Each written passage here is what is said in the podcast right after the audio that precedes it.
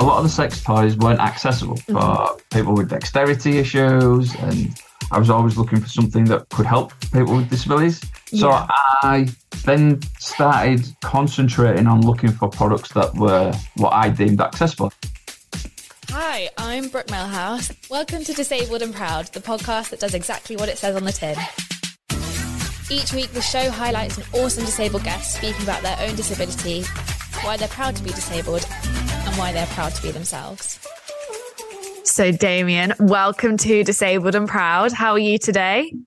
I'm good, thank you. Thanks for having me. I'm looking Yeah. forward to this. Oh, I'm I'm honestly like I've already said to you before we did this. I'm so looking forward to listening all about what you've got to say, and I'm just yeah, like I said, super excited to talk all about this. So, the first question that I ask absolutely everybody is, how do you refer to your disability?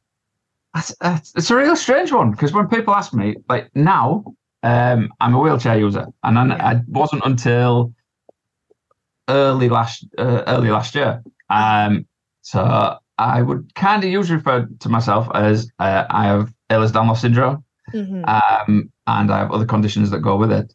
But yeah, if someone asks me, "Oh, what's going on?" I, I will be open and tell them. Um, So yeah, I just class myself as disabled. It's yeah, and I, it's a condition. I think that's what how I kind of usually answer that one as well. Yeah, and I think it's so interesting, particularly with Ehlers-Danlos, is that it affects everybody so differently. Like, Yeah. I think it was Clara told me that uh, you, it's like you're referred to as zebras because when you hear the hoofs, everybody automatically thinks it's a horse, but Yeah. actually it could also be a zebra.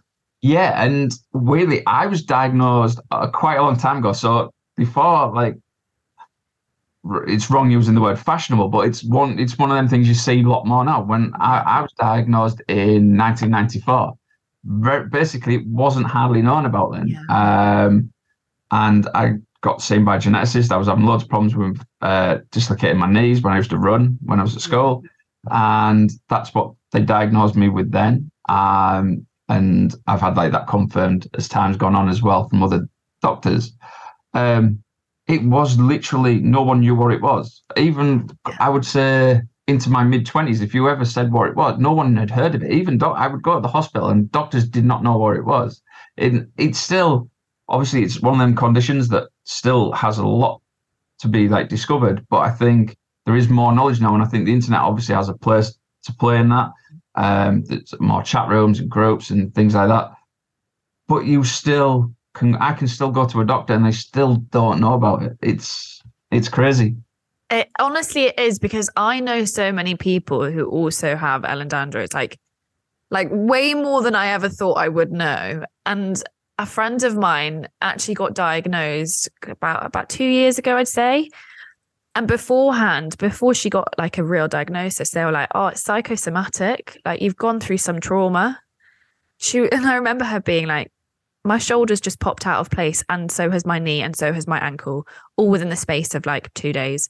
Yeah. that isn't my trauma response something is going on in my body so please can someone take a look at it? And and for so long that was what she was given you know like oh it's a trauma response it's trauma response. And and, and it wasn't because she now is diagnosed with Ehlers-Danlos and I think you're right in saying that a lot more people have a lot more knowledge about it Yeah. because a lot more people are being diagnosed with it whereas I think beforehand a lot of people thought it was psychosomatic. Yeah, yeah.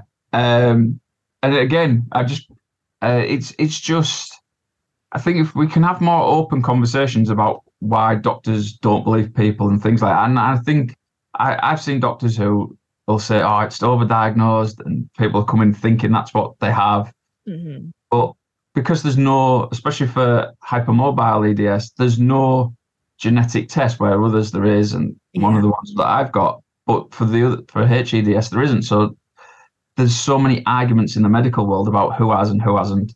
So I think until these get sorted, it's going to be hard for a lot of people still to get diagnosed. Diagnosed, and yeah, it, it shouldn't be like that. No, it shouldn't be. But interesting that you got diagnosed quite like early on in your life. Yeah, And I was wondering, I haven't really spoken to many people who were diagnosed like so for like have had their diagnosis for such a long time. And what was that like for you growing up? Was it like beneficial? Was it not beneficial? Uh, because you've had your diagnosis for like what, 27 years? Yeah. Yeah. Coming on that. Yeah. It's, I, it gave me answers to what was going on. Yeah. But then it also uh, made life quite difficult. So um, at the time, I was, let's say, I was having a lot of dislocations with my knees and problems with other joints. And the doctor's first thing was to put me on crutches. Now, that doesn't ha- always work because my shoulders dislocate as well. At that time, it wasn't too bad. But I had a fall at school uh, when I would have been 15, I think 14, 15. And they, school weren't happy with what had happened. So they kicked me out. They weren't they weren't willing to let me back on the premises in case it happened again because we didn't have lifts at the school because we're going back to the mid 90s accessibility wasn't really thought about then. Um, so i had to go upstairs to most of my classes and because i'd come down a couple of stairs they were like nah, we're not having it. So i ended up missing most of my last year at school. Um, so i had i had the only way they could give me any teaching was to give me a like the council provided me a home tutor once a week who was a primary school teacher who didn't know how to teach GCSEs. Um, so basically, I did, I had to self teach myself some of the stuff. Uh, came out with a couple of GCSEs and then had to go back to college to redo my last year basically because the school just they were not helpful in the slightest. You wouldn't get away with it now. Um, but yeah. I like I know I'm sat here with my face open, and it's because I'm so genuinely shocked by that. Because yeah. I always joke, and it's not really a joke because it's all completely based in truth, is that disabled children, particularly in school, are a health and safety nightmare for adults. And like, just does that not just prove that point entirely? Yeah. And like, it was, you know, that is, it's wild that that happened. First yeah. off, it, it was it was one of them things. There was just no way we could argue against it because obviously it could have happened again, but the school yeah. weren't even open to, for example, saying, come into the school, sit in a classroom downstairs. At least you're in that school environment. No, that was it. So obviously that had an, an effect on friendships and things like that.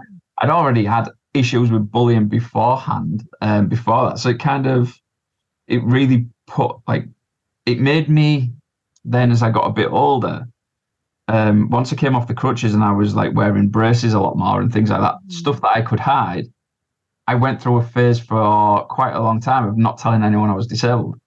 Yeah, and really well. So like, very few people knew.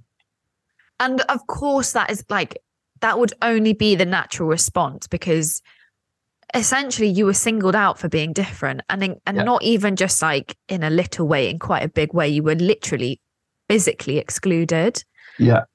That eh, honestly, this is why we have these conversations because I think people think who are not disabled, they think, oh, the disabled community just chat and chat and they scream and they shout and they're all really angry and all of this kind of stuff. And you hear stories like this and it makes you think, do you not understand as to why disabled people scream and shout so much? Yeah. I th- like if it happened now, obviously for example, my mum could have taken to the social media. There would have been an yeah. uproar. Things would have probably been very different. Obviously, back then that that wasn't the sort of thing that happened. Um, so it was just one of them things I had to get on with. Um, yeah. And then let's say I went through college, university, kind of hiding my disability as much as I could. Um, and that obviously had an effect because like people were then wondering days I was having bad health days why I wasn't in lectures or anything like that. Yes, most of the lecturers knew and the university knew, but it was my peers that didn't know because I just never felt comfortable telling people because I didn't know how I was going to be judged. Was I going to be alienated again? And things like that. So it had a profound effect, really, in some respects, right up until I would say my mid 20s. Yeah. Like, just uh, like unbelievable and i'm i'm so sorry that that happened to you because i can only imagine the repercussions that it would have had because if it had happened to me i would have been the exact same and yeah. i don't know many people who wouldn't have been the exact same because actually and I recently had this, I, I kind of had a bit of a go at someone for this, but when you are called out for your disability, because it's something you can't change, you take it internally. Yeah. Because you, you can't change being disabled.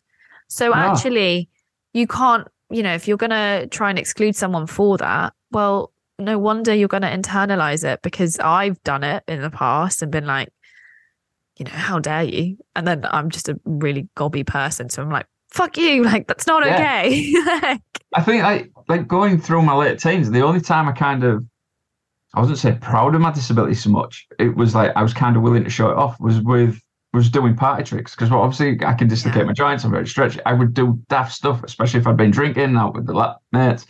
But I think, but I still people didn't understand it. I have I have friends that I've grown up with like for over like thirty years who still do not completely understand what is wrong with me. So, but I think talking now, like it, I, if I talk to people, I, I think it's different now being in a wheelchair. You see my disability.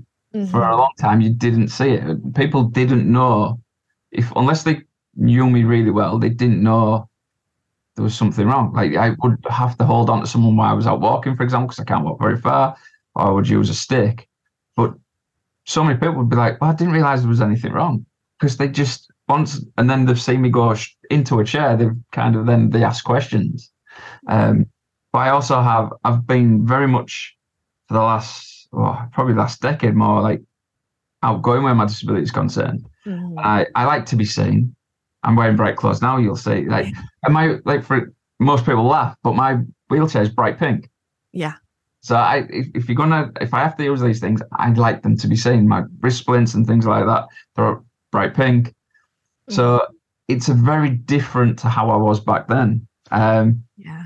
but I would hidden disability just causes such an issue, and people, I think, they don't see it because they can't see it. They don't understand it. They're not willing to listen. They're not willing to learn.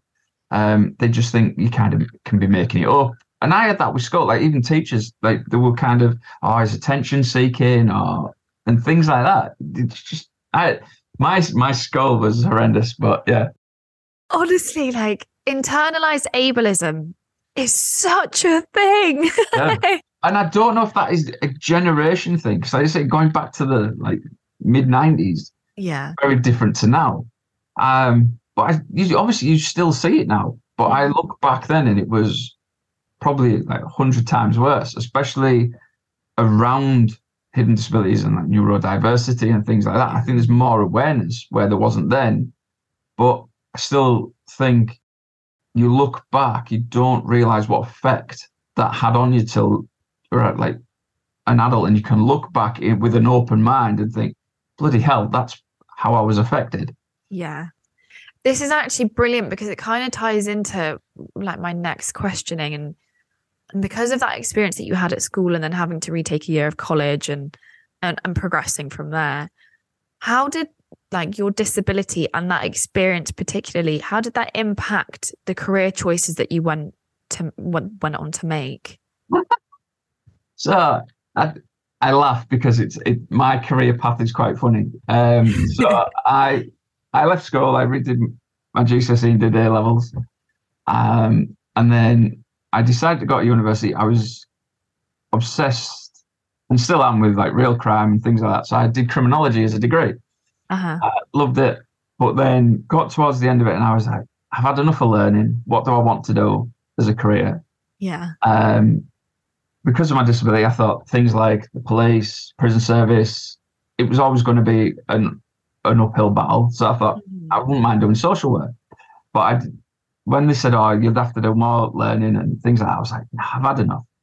So I came out uh, of education and I worked for a football club as a commercial manager, getting them sponsors and things like that for about a year. And then I had issues with my health and I was in hospital for a while. And I thought, I need to find something else to do. So I set up an online store selling gifts and gadgets because that was kind of, as the internet was starting progressing, I was like in my early 20s and there was more like online stores popping up.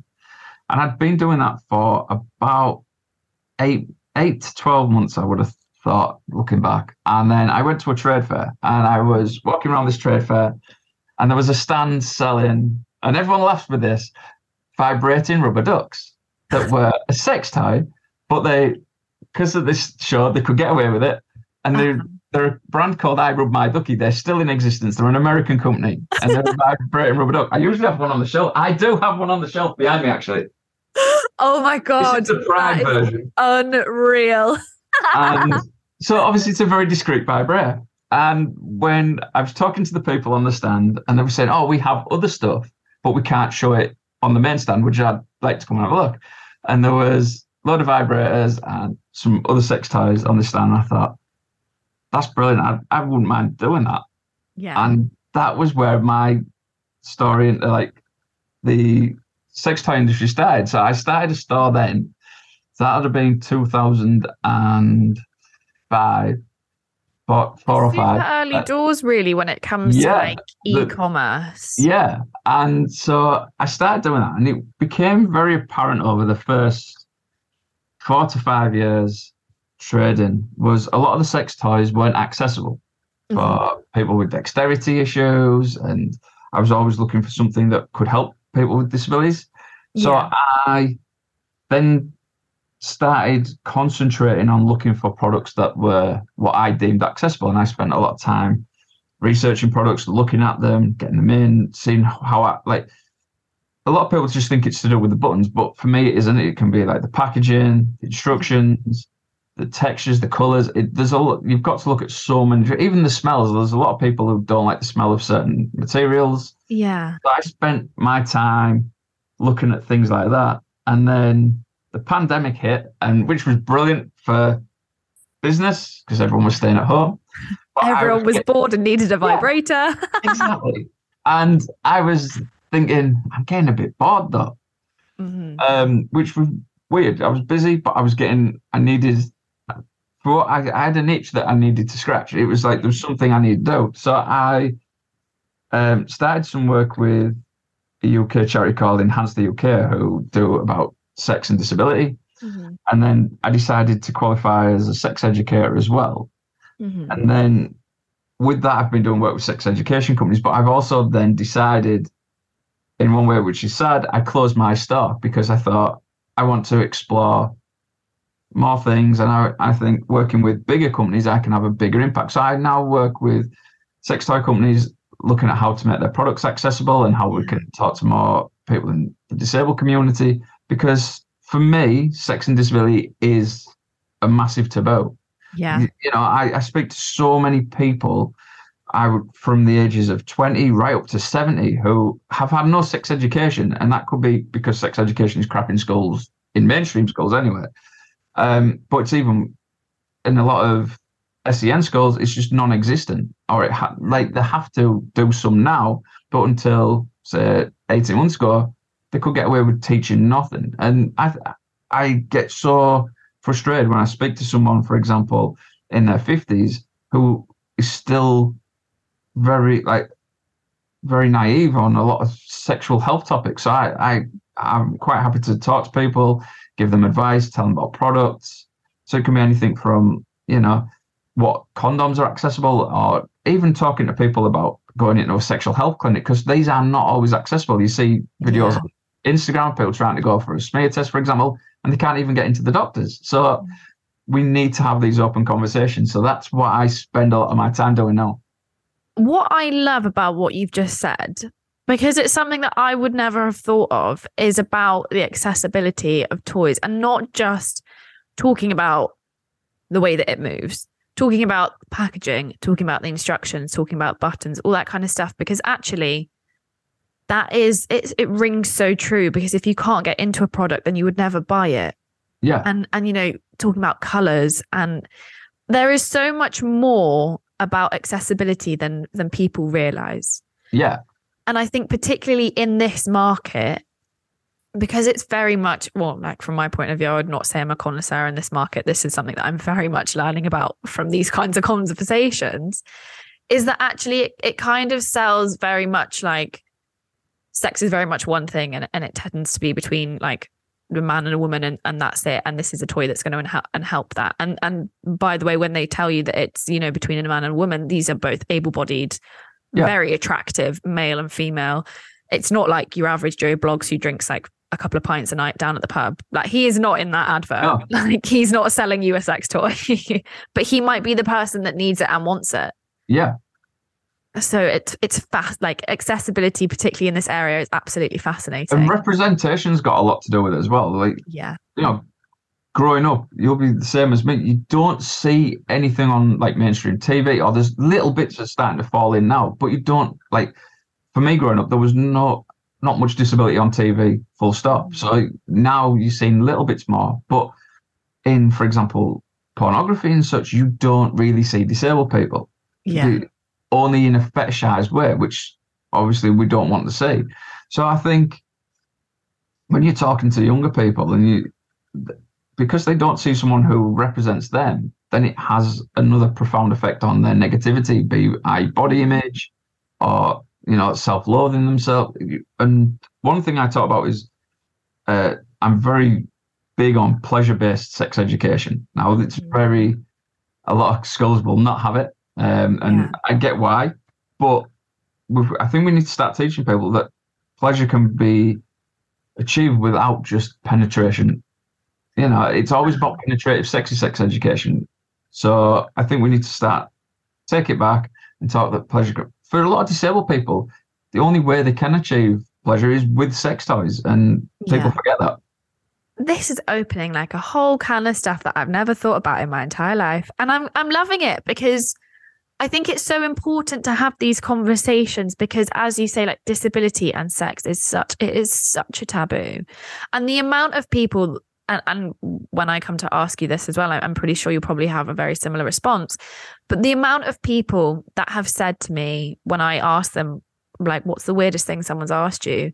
It is always, ne- well, nearly always to do with sex. And it's always, can you have sex? And I think that comes from, and literally, as you just said, is that at school, you are taught that sex is penetration and that's it.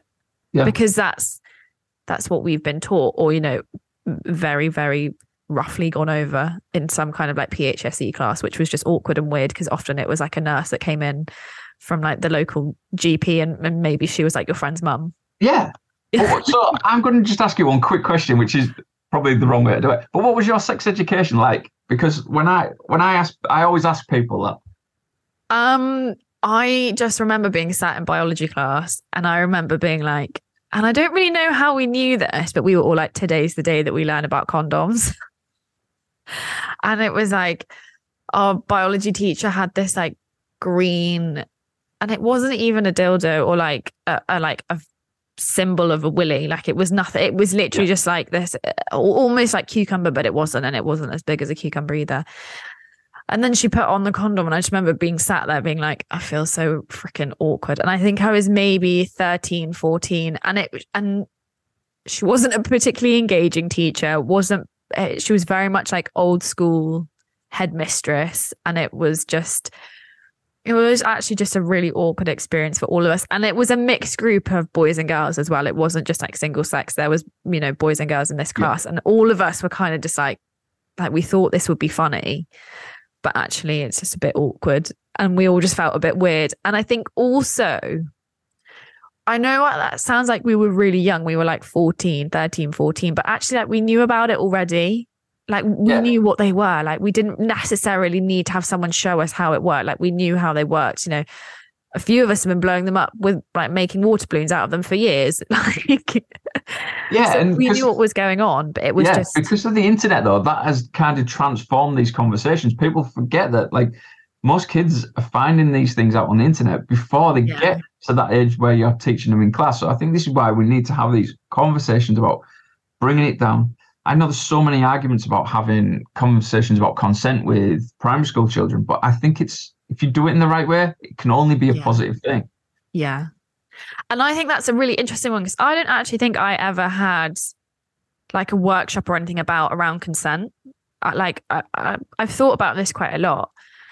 And only because and the reason i've thought about it a lot is because i see a lot of um, videos like particularly on like tiktok and instagram of like little children who are being taught that actually if they don't want to hug someone they don't have to and i'm like oh my god like how amazing would that have been to learn that at a much Yeah. younger age than when actually you were maybe a teenager and you're like oh get off me and, Yeah. and in, in such a way that you have the language to be like actually like you're invading my space please please get away from me so i think actually you're probably quite right is that actually consent workshops should be started way late, like way, way, way earlier than they are. Yeah, and then like going back like to the disability side, I think if we have, you can put it into the consent category in a way. But if you talk to people and say like, you know, if, if you've got someone who's neurodiverse, they may not react how you expect them to react. So if you can Yeah. talk about that, it, it, especially in schools where you could have mixed ability schools, which you do get, or even in SEN schools, I think because you might have someone who has a, physical disability rather than a neurodiverse one, Yeah. you've got to explain how that can affect you. And you, if you don't do that, you grow up kind of misreading the room or Yeah. misjudging how someone's reacting to your conversation. I am honestly loving this. I think this is it's so fascinating because something that actually just seems so simple when you talk about it. Like, of course, why have these things not been spoken about? It isn't spoken about. And the fact that it's not is almost like I'm sat here and I'm like, oh my God, like education is a lie. Yeah. Yeah, and like when I look at my situation, like with not being at school, I missed a lot of like what we call like social education lessons. So like Yeah. that was what was taught in like your last year. But the sex education I had was literally the condom on a banana. That was it. yeah. bit of like in biology lessons, like but nothing else. And so you kind of grow up, and you. I I was a really, which most people find funny. I was quite a shy teenager. I like I, you know I wasn't the outgoing where I am a bit more now. But I kind of think back then I look at myself and I think that was because no one taught me, for example, how my disability would affect my dating life, my sex Yeah. life, and things like that. Um, kind of you I speak to so many, especially men, um, who have acquired a disability, be it a spinal cord injury or Yeah. something like that. Um, they don't know how that's going to affect their sex lives, and they don't always get that education from the hospitals or the doctors, and they kind of then left floundering. And I get emails from people asking me for advice and things like that, and I just find why aren't why aren't we looking at why this gap is happening? It shouldn't be Yeah. happening. But then you go back to I I can't imagine now what it's like as a teenager if you acquire a disability, how that affect looking as you were getting older. I at 14, I maybe didn't think about it as much, but I look backwards now and think, yeah, that probably did have a massive effect on me because I was kind of like I say, I hid my disability. hmm Um, but I remember having the conversation with my wife when we first met.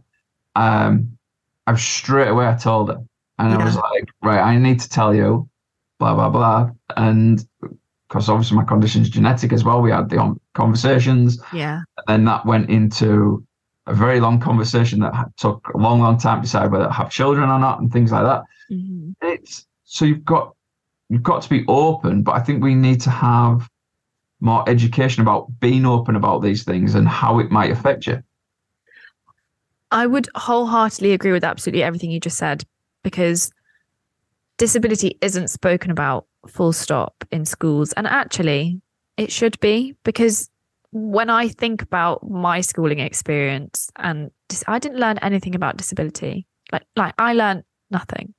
So everything that I have learned about disability has come through my like my own lived experience, learning from other people online, and also reading. Now that is great. I I'm someone who loves to learn. So for me to like find my material, I find that quite fun. But actually, what about the kids or the people who don't have that? Where do they get their information from? Who do they turn to? And if, you know, social media has been incredible for disability because it's really highlighted a lot of awareness and gaps in like society and the marketplace where disability is completely left to the wayside. But where do you go if you need, like you said, like if you have a spinal cord injury, and you know a nurse is not necessarily going to be the one who's going to tell you how how your sex life is now changed so where do you go this is it and uh, this is one of the things i work on um, i'm looking at ideas of where we can kind of change this conversation and talk to medical professionals and see if there's something we can do but just picking up on something you've said there about kids learning like and social media the, it, it really annoys me because there's such a negative still. Like there's so many positive disabled people on social media, and but when you look at the comments and how negative it can be and the troll trolling and things like that, but I I laughed because this morning kind of falls into both categories. I saw a conversation about uh, Lego have released a new figure that has a limb missing. Yeah. They've only got they've only got um, upper arms, so they've got lower arm missing. And I saw people having a go about why had they done it. They're really negative about it and joking about it. And it's like, it's a great thing. If you can explain to children at a young age that not everyone looks the same. Yeah. And I think, especially with disability, because there's so many, so like, there's such a wide spectrum. So I think seeing something like that is such a positive thing. But then straight away, we're trolling, there's haters out there giving it full go. I I honestly think had that Lego been around when I was like little, I would have I would have bought everything to do with that like yeah. that figure because it would have it, it's me like i didn't have a hand it's not going to grow back and i'm not going to find it down the back of a sofa. So like a lego lego doing that i think is incredible and i'm completely with you because i think a lot of people are like oh my god there's so many amazing things that happen and then you get someone who's a good old keyboard warrior and they love being like why are we doing this? It makes no sense. And you're like, actually, it does make sense. And like, I try and be nice. I, I really try and be nice, but like, I have a very, very low bullshit tolerance. so sometimes yeah. it's best for me not to comment because I'll be like, here is an essay and an education. And if you can't understand the reason behind it, then maybe you need to go back to school. yeah. We've just become such a less tolerant society at times. Yeah. Um, and like you say, if growing up, if you had more awareness of what was going on, like in the sense, like you say, if you saw a toy that looked like you, like for me, there was. I, do you know? I was just thinking. You've you've made me really think on this one weirdly because I was thinking there was nothing. Me growing up as a kid, there was nothing that kind of showed disability. But like, I suppose the nearest thing to me would have been like a Stretch Armstrong or like an action figure where you could pull the arms out. I suppose that's about the nearest I'm I'm going to get. So yeah. yeah it is it's funny isn't it because i think there are so many brilliant things happening but as you said trolls do exist and that is yeah. and it's something that all disabled people have to to to work with because there there are a lot of people who seem to get very angry when disabled people speak the truth about how like the reality yeah. of being disabled and a lot of well, people I, get, I still get it, like about people i say what i do like when i first started working in the sex toy industry and set up my store a lot of people were so divided on it. I always say, I always say it would go one of two ways. If someone asked me what I did for a living, and I told them, it would be either a hundred questions, shut it down, or shut it down and walk away. Yeah. And it can still be like that. Um, mm-hmm. Some people, when I say now that I work as like a sex educator talking about disability, some people are like, oh, that's that's really interesting. And others, no, no, no, don't want to know, don't want to know, and walk away. It's yeah. Whereas me, I'm like, all of the questions under the sun. Like I want to know everything. but I think that what you're doing in terms of like how you want to educate people, I think that's so invaluable. Because actually when you look and I'm I'm I'm thinking more about acquired disability right now and, and particularly men. I don't really know why. I feel like women kind of figure things out a little bit better in this area. But like there is such a taboo particularly with disabled men talking about sex, because actually, every single guy who's been on this podcast has been asked, Can you have sex? And where do they go to if they don't know the answer to that question? And like what you're doing, like, isn't that amazing that you're providing something that actually a lot of people might be too scared to ask or like they don't know where to turn to? Like, how how amazing is that? It's it's a funny one because like I have been asked the question, but uh, only maybe once or twice. But my wife quite often gets asked it, like more so. All right. Like, yeah, and like, and she would always get the question as well when I had the shop was, do you try all the products? I wouldn't get that. She would get that. so she would like laugh it off.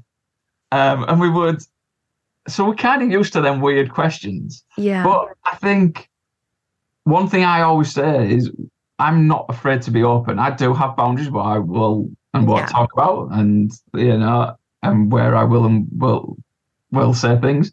But I'm quite happy to talk about, you know, how sex is one of them things, especially with a disability. I when people ask me one bit of advice, I always say, be willing to laugh yeah. I'm willing to listen. Like talk, listen, laugh. You know, it's that's what I always say. And for me, like I I quite often talk about as a younger person, I my joints would dislocate. As well, they don't still now, but they I've had dislocations during sex, and I, I've got to like, oh shit, put my joint back in, laugh it off, Yeah. you know, and things like that. But if someone really wants to know, I, it does annoy me because, like you say, I think this is though because sex and disability is still a taboo. I think Mhm. people kind of it's that voyeuristic Yeah. thing they want to know that like because they can't see it, they kind of want to know what's going on. And like I said when you see it, in, when there's rare occasions where it has been in porn, and it's fetishized. It again, it has that negative effect. So people are thinking, oh, it must be a bit kinky if they're having sex, or it must be a, we- a funky way of doing it, or something like that. Yeah. They don't see the normal way. One thing, um, one of my favorite sites is a site called Make Love Not Porn. It's run by this amazing woman called Cindy Gallop, who I absolutely adore. And it it's real world sex on there. So people can submit videos and Mhm. there is actually some where there's a couple where the man is a wheelchair user. And so you see him getting out of his wheelchair and things like that. And it's so amazing to see Yeah.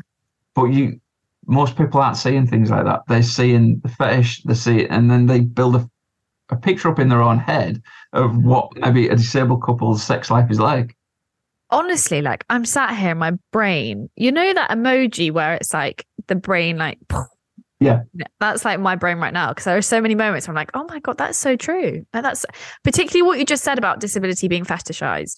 Because as I'm going to caveat what I'm about to say, this is my personal experience. I'm a woman. I'm sure that men also go through this. But as a disabled woman, the amount of devotees that I have found on my accounts is alarming. And a very good friend of mine, Sandy, has literally just had an article published in the BBC all about this. And you're so right, is that it is it's hyper fetishized and you know, there's something kinky about it or something like almost demonic because some of the messages I've received that honestly I could maybe have bought a million pound house for some of the people that want pictures. And it's nothing sexy. It's like, I want to see how your elbow moves. Pardon? yeah I, I, I shouldn't laugh but I'm, I'm just like it doesn't surprise me at the same Yeah. time i'm not like i'm not shocked and like you said the whole devotee thing it's again another thing people don't understand Yeah. Uh, a friend of mine did a, a documentary for the BBC about it a few years ago, Emily Yates, and that's a fab program. Yeah. And, it, and and I think again, I, but I do think that is a female, more of a female thing. Mhm. I think, um, and you and you do see it, it, and it's just wrong. But I I take this back again to education Yeah. we need we need to talk to young men about what they're doing wrong um and i feel as a society we're getting it wrong in so many ways where sex education in young men is concerned we vilify quite easily and i think we need to educate and say look be it consent especially around social media sharing of images and things like that but we need to take teach them all about respect more rather and porn does have a role to play in the sense of Yeah. it's so you look at porn now and i just think it's getting too extreme at times now it, it- even like the mainstream sites that you would class as like where people go to you it's it's having a really negative effect on young men Mhm. um, it's hard to put the genie back in the bottle, sir. But I think we need we just need to start talking about it more. And I think it's there's no quick fix for it. And I do think as well, I speak to people my age and they they don't get what I talk about because it's a generation thing. I talk like they they'll see stuff on Pornhub, for example, and oh, that's amazing. But when you talk about it, then look at the negative context to it, they can't see it because we weren't taught that. So yeah, yeah I grew up in a generation of lads mags like FHM and thing loaded things like that, and for all there was some really good stuff in that, I do think it had again a negative effect on how men look at women. So yeah. I think we we really need to change that. Again, like loads of mind blowing moments just then because what I think what you said like it's so bang on. It's just it's all so correct, and there's nothing in it that actually I'm like maybe I'm like no 100 percent absolutely I'm like I'll be your person I'll back you up I'll be the one that screams the rooftops as well. I think I think what you're doing, particularly around education and the way that you speak about education as well, like you're clearly so passionate about it. And I think that's wonderful because I think so many people and I know I always say this, but so many people benefit from hearing these conversations and not having them like in a space that's only for what you do. So this conversation is not just going to be in like the sex education space. And how like how important is that? Because someone out there might stumble across this and be like, this is exactly what I was looking for, but I didn't know where to find it. And I didn't want to go into that space because I'm not sure about it. Yeah, because it's again, it can be a scary thing when you you know you Google something. So you Google sex and disability, and there'll be some really good accounts come up. There'll be a lot of really crap ones as well. So you've got to kind of filter it out. But if you don't know what you're exactly looking for, um, it I get frustrated quite often with articles about oh the best sex toys, for example, for disability, because it's not a one size fits all. Yeah. Because there's such a wide spectrum. Like I say, a lot of people think, oh, it's to do with the button size or how how you hold it and things like that. It it's more than that. And I also find it I, I do product reviews, but I don't really often talk about how I think it worked on me, for example, or, uh-huh. or my wife. I will talk about how I look at it, how it feels, how and things like that, rather than say, well, because I I get very frustrated with a lot of toy reviews because it'll say, oh, this gave me the most amazing orgasm. What works for one person might not work for you. Yeah. So I think you've got.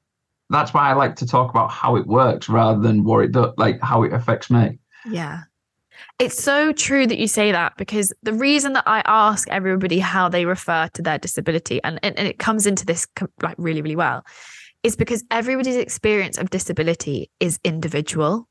Not like you could have people with the exact same disability on paper, you know, medical paper, but by the by, but you could have it, people with the exact same you know exact same diagnosis whatever and the way that they refer to their disability and the way that they talk about their disability and the way that it impacts their life will be completely different. And i'm not saying there aren't things that will be in common of course there will be but it's so individual and it's so down to that individual person. And i think you also are, are having that you know you're having these conversations as well. And i think i think it has a massive effect on how that person can like is looked at with the people from the people around them as well. I think yeah. how you kind of I I would say like the last 10 years I've certainly changed my outlook where my disability is concerned. Mm-hmm. And I I say I would talk about it a lot more even when I was doing bits around disability and sex toys, I kind of was still apprehensive about how much I talked about my own disability. Yeah. Now I will, I'm quite open to talk about it if anyone asks. And like, it's funny because you see so many people on social media saying, "Oh, they get sick of being asked." I very rarely get asked in some respects, even though like I'm in a bright pink wheelchair. I always have, as a I'd say 99 percent, I have bright pink trainers on because that was always the thing. I always wore bright pink trainers, and when I had to, when I was told I needed to use a wheelchair, uh-huh. I was like, I want a bright pink one. And I was sat in the hospital. They said, right, let's sort your wheelchair out. What yeah. color do you want? I said, bright pink. They didn't believe me. They were like, no, no, no, you don't. You want a, you'll want a different color. I said, no, I'd like a bright pink wheelchair, please. Yeah. And when the day I went and picked it up, they were like, we really did not believe you. We thought you were going to change your mind when you came. I was like, no, no, no, it has to be bright pink. and people now know a lot for see me either wearing bright pink, either the pink chains or the pink wheelchair. Um, and I feel that most people accept me for that. But there will be, there is still people who think, well, what, you know, or they'll judge me for it. They'll they'll make a figure in their head. They'll think I'm maybe gay or Yeah. and things like that. But it is. It's it's fascinating, isn't it? I like to think that through any form of hardship that you know we go through, that if if at the time you can think about one positive attribute about yourself or learn, you know, something about yourself that's positive, it don't want to say it's been worth it, but at the same time, like you've learned something and you've grown from it. And I was just wondering, through any hardship that you've had, is there a particular positive attribute about yourself that actually in hindsight you're very proud of One thing as I've always been proud of, this uh like all my time is I'm willing to listen. I I love listening to other people's problems and giving feedback and things like that. Yeah. But I just and but otherwise, I think it's just willing to learn now. I, I'm I I love listening to people's experiences of disability, and I want to kind of take that and manifest it into something better, which is what I love what you're doing. I think I think we need to have more people giving these stories and kind of switching off from the crap that is out there. yeah Um, so yeah, oh well thank you for saying that that does mean a lot because sometimes i think i'm just talking to myself and i'm like yay go brooke I love doing it because I, I I've co-hosted a podcast before and I'm in the process of going to be launching my own soon. And because I, love talking, most people know I like it was. It's always quite often a joke. You can't have a ten meeting, ten minute meeting with me. It will be at least an hour. Um, and that's just the northerner in me. I think I love to chat. I like to listen. Um, but I think there's too much where we kind of shut off now. I think we we're quite as a society. I think we've become cut off in the sense of because there's so much on the internet. You you see people's stories, but I think you look at how like people are turning away from Instagram and things like that because they don't want to learn anymore. They don't want to listen. They just kind of they want specific things in their face, not willing to listen, like to look at the background, for example. Mm, very, very true. And I think what I always find really interesting is when people are like, Instagram is your echo chamber. And I'm like, so, so you're not always going to learn from it because it's what you're interested in, and it's and it's the things that like come up in your feed are the things that you interact with. And I always find it so interesting because I think, imagine if it wasn't an echo chamber and you actually used it to learn, and you Yeah. used it to learn ab- about different things that maybe weren't necessarily to do with you, just just for learning processes. Because I think you know every day is a school day and you can learn something new absolutely every day but if you learn something and then because you learned something new you were then able to understand someone else better or someone else's culture better or you know disability better is that not like the best use of technology Yeah, and I think again, I I often say to people like when they want to know questions about disability, if, if they're not disabled themselves, I always said don't be afraid to ask, but just give it a little bit of a thought before you ask that you're not going to offend. And I, I I'm not easily offended, so I I'm quite happy for people to ask. They want to ask what my condition is. Mm. As long as they get me in the right frame of mind, and I'm not having a bad day. They'll I'll, t- I'll tell them, you know, I have days where my head's up my ass and I don't really want to talk about it, but I'm quite happy to talk about it. But I think it's it's got to be done in the right place. Just someone stopping me in the street and asking me, I'd be like, "Mm, it's not really any of your business. But it's got to be done in the right context. Yeah, for sure. I was wondering, do you have a piece of advice for a younger version of yourself and also a younger person with the same disability as you? Now, they don't need to be the same pieces of advice, they could be two completely separate pieces of advice. And just, is I there anything think- that comes to mind? I think it would be not to be afraid to show it. Yeah. I was afraid to show my disability, and I and I, younger me should not have been like that. Should have been all out, just go for it. Um, and I think that yeah, I think don't be afraid to be yourself. I think your disability is part. I I always say no. My disability is part of me. Obviously, uh, I'm not afraid to show it, and I think that is what we've got to be. Is we shouldn't be dog. We shouldn't be hidden away. Yeah. And you, you speak to I speak to people all around the world talking about sex education and things like that. And it frightens me when you talk to some of these in some of these countries when they'll and I'll say, Oh, do you ever hear anything about sex and disability? And they'll turn around and say, One, no, until you don't really see disabled people. So it's like we need to do more as like as a global society, we need to bring these barriers down and I just yeah, just be yourself. Oh, I love that because I think that's such an important piece of advice for like en- like anyone disabled or non-disabled is actually like just be yourself because you're going to be way more exhausted not being yourself than And my and my other one is just be willing to laugh. Laugh at yourself. yeah.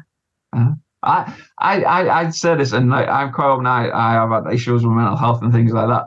But I, even when I, I'm being in my darkest patches, I still have to try and find ways to laugh about myself and my situation. Yeah.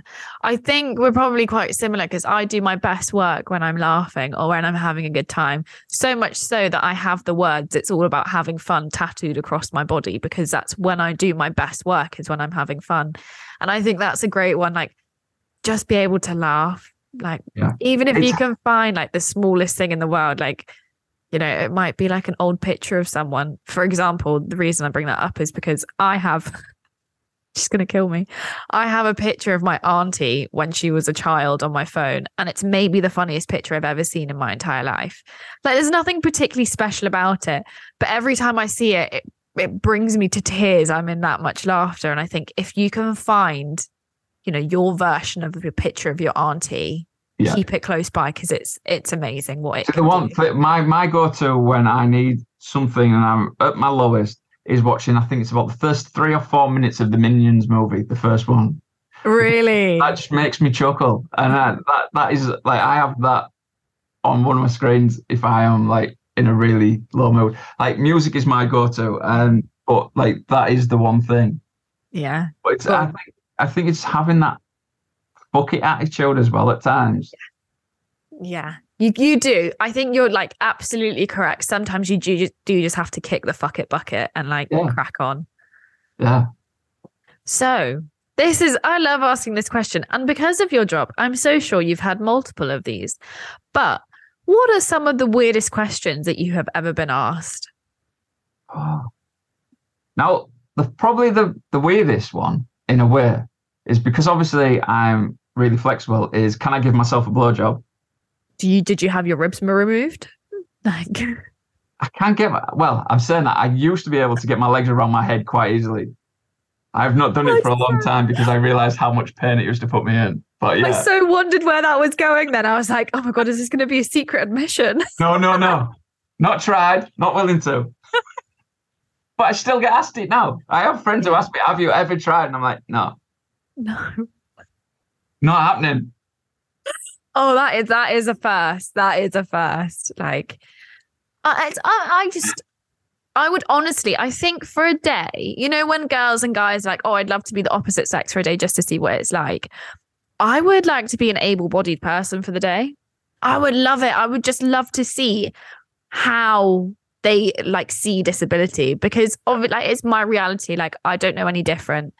So like for me, I get really confused when people don't understand disability because obviously like it's my lived reality. Yeah. I would love to spend a day in an able body or like a non-disabled body just to see what the world was like around me and like and you know maybe understand some of these thought processes where people think that it's acceptable to ask these questions because they, it blows my mind every time It, yeah, it's it's and I think the the other one I used to get quite often was about my joints coming out. Did my joints ever come out during sex? yeah Obviously, I, as I've said before, yes, they do. Um, but yeah, they're the probably two weirdest ones I get. oh honestly like it's absolutely wild isn't it like oh it's it's it's funny as well because i think if you don't laugh at these questions i think if you actually thought about them and took them to heart you'd probably cry and be like Yeah. why why do you want to know that information about me because it's nothing to do with you Yeah, and it's how people like kind of judge you. Like it's I've had like been told, you know, numerous times, oh, you, you shouldn't have children because, you know, your condition's genetic. And that, and my wife and I have chosen not to have children. Mhm. That was one of the reasons. But for me, it's no fucker else's business. It's my, it was mine and my wife's choice, no one else's. And it's, again, it's a hard conversation to have. So you should, you don't want to listen to the crap that comes with it from other people at times. Yeah, completely. Completely. And like, God, I've loved this conversation today. I feel like I've learned loads. I've actually genuinely learned. I feel it could go on for a lot longer. That is the thing. Oh, I, uh, honestly, it could probably go on for like another two hours, and I'd be like, "Tell me more!" Like, I'm so intrigued. like, how do you source these things? yeah. It's it, it it's just one of them things. It's we because we don't talk about it enough. yeah, People then want to know more, in and I think because we don't talk about it, there's that is why it's a taboo. Yeah, So hopefully, having more conversations like this, the work I do, the work other people doing, the you know talking about sex and disability, it can make it less pro, uh, provocative and in, then not causing rows and things like that. I think we just need to be open about it. And I, I get parents of disabled children asking me about how they should have these conversations, and it's like you just got to be open about it. Don't hide the fact that you know if a teenager gets to 14 they're wanting to ask things about sex and they've seen things on the internet especially now because of the internet have the conversation don't shy away from it. it and i still think it's a generation thing of parenting as well like Yeah. yeah honestly, even what you just said then about parents of disabled children, like, would not that it's not crossed my mind, but like it's not always at the forefront. And I think for me, I think I would love to get it to a state or like, you know, the work that you do where we don't see disability in sex and immediately think fetish. Because I think for a lot of people, that's immediately what they think of who are not necessarily in the disabled community. That is their first port of call because for so long and this goes into like a whole society thing disabled people were left on the back burner or we were seen as other two different and and that kind of plays into that fetishized role and and you know when porn first went on the internet i'm sure that's that's why it went there and i think it would be wouldn't it be wonderful if we could get to a place where we didn't see immediately like disability and sex being a taboo and disability and sex not being fetishized as the first port of call. But that's why the media in the sense has such a lot to do like for example love, love island over the last couple of seasons they've, they've made this issue of oh they've had disabled contestants mm. on but but they've never been really like visual Yeah. in some respects. And until you see someone in there with either a limb missing or in a wheelchair, I don't think you're ever going to see that. But then again, that person who's willing to do that is going to know they are going to get a lot of abuse in that because it's going to take time to break that taboo down. So mm. it's, it's going to take people who are willing to go and put themselves in the firing line Yeah. to break it down. Yeah. And that's it's so true. I've only got one final question for you. And like, I feel like if I don't stop it now, we're going to go on for like ever. Because I think there's so much to be said. We're going to have to do a part two. I'm going to call it now. Will I'm be a happy to do a part two. Because there's so many so many like questions in my brain but my final question for today is Damian can you say that you're disabled and proud? Yes, I certainly can. oh amazing. Well i have honestly learned so much today. I've had so many moments like so many aha moments and so many so many things that i'm probably going to mull over now for for a couple of days and i just really want to thank you for taking the time out of your day to come on the podcast and have this conversation with me because i've i've absolutely loved it Anytime. I've absolutely loved it. It's been a joy. brilliant oh thank you so much for being a guest and we'll speak soon Talk soon. Bye. Thanks for listening to this episode of Disabled and Proud. If you've enjoyed the show, then please give it some love by leaving us a five star review wherever you download your podcasts. It really helps us to reach more and more people each week. Plus, if you've got a particular highlight, then I'd absolutely love to hear it. Tag me on your Insta stories at Disabled and Proud Podcast.